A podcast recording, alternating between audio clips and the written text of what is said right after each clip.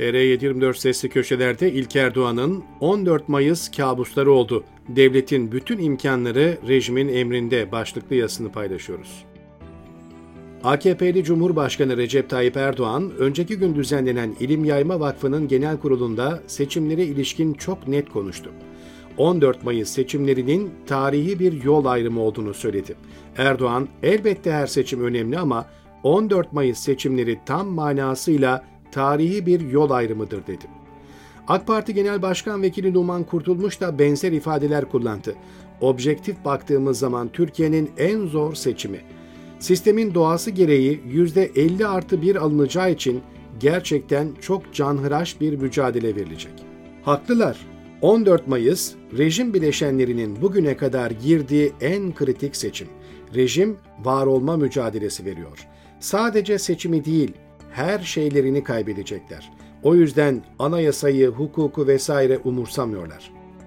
Anayasaya göre Erdoğan'ın meclis erken seçim kararı almadan üçüncü kez aday olması mümkün değil ama oldu. YSK da bu durumda bir sakınca görmedi. Yine anayasaya göre mevcut bakanların milletvekili olabilmek için 16 Mart'a kadar görevlerinden istifa etmesi gerekiyordu. Ancak etmediler ve etmeyecekler. Zira plan şu seçime kadar iktidarın, devletin bütün nimetlerinden faydalanmak istiyorlar. Numan Kurtulmuş bunu bizzat önceki gün katıldığı televizyon programında itiraf etti. Bakan arkadaşların milletvekili adayı kimliğiyle sahaya çıkmasının çok büyük artısı olacağını düşünüyoruz. Bakanlıktan da gelen güçlerini kullanarak sahada ciddi bir karşılıkları olacak. Anayasanın 67. maddesine göre seçimler eşit şartlar altında yapılır. Peki burada bir eşitlik var mı? İktidar seçim sürecinde devletin bütün imkanlarını umarsızca kullanacak. Bunu açık açık söylüyorlar. Ancak muhalefet bırakın devletin imkanlarını kullanmayı, devletin televizyonu TRT'ye bile kerhen çıkabiliyor. Anayasa hukukçusu Profesör Doktor İbrahim Kaboğlu bu konudaki sıralı paylaşımlarında bakanların görevlerinden çekilmeden aday yapılmaları girişimi seçim kampanyasında adayların eşit yarışma koşullarını ortadan kaldıracağı için anayasa madde 67'ye de açıkça aykırıdır diyor. Diyor da kime diyor? Kimin umrunda? Rejimin anayasayı, yasaları umursadığı mı var? Diploma tartışmalarına girmiyorum bile.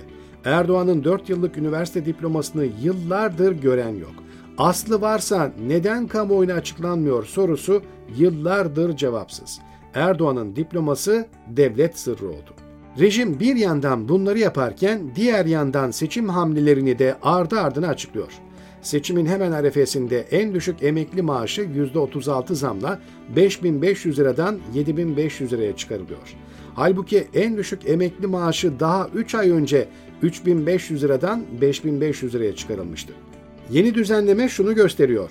Ya ilk yaptığınız zam yetersizdi, dersinize çalışmadan kafanıza göre bir rakam belirlediniz ya da TL'deki erimeyi durduramadınız ve enflasyon maaşları mum gibi eritti.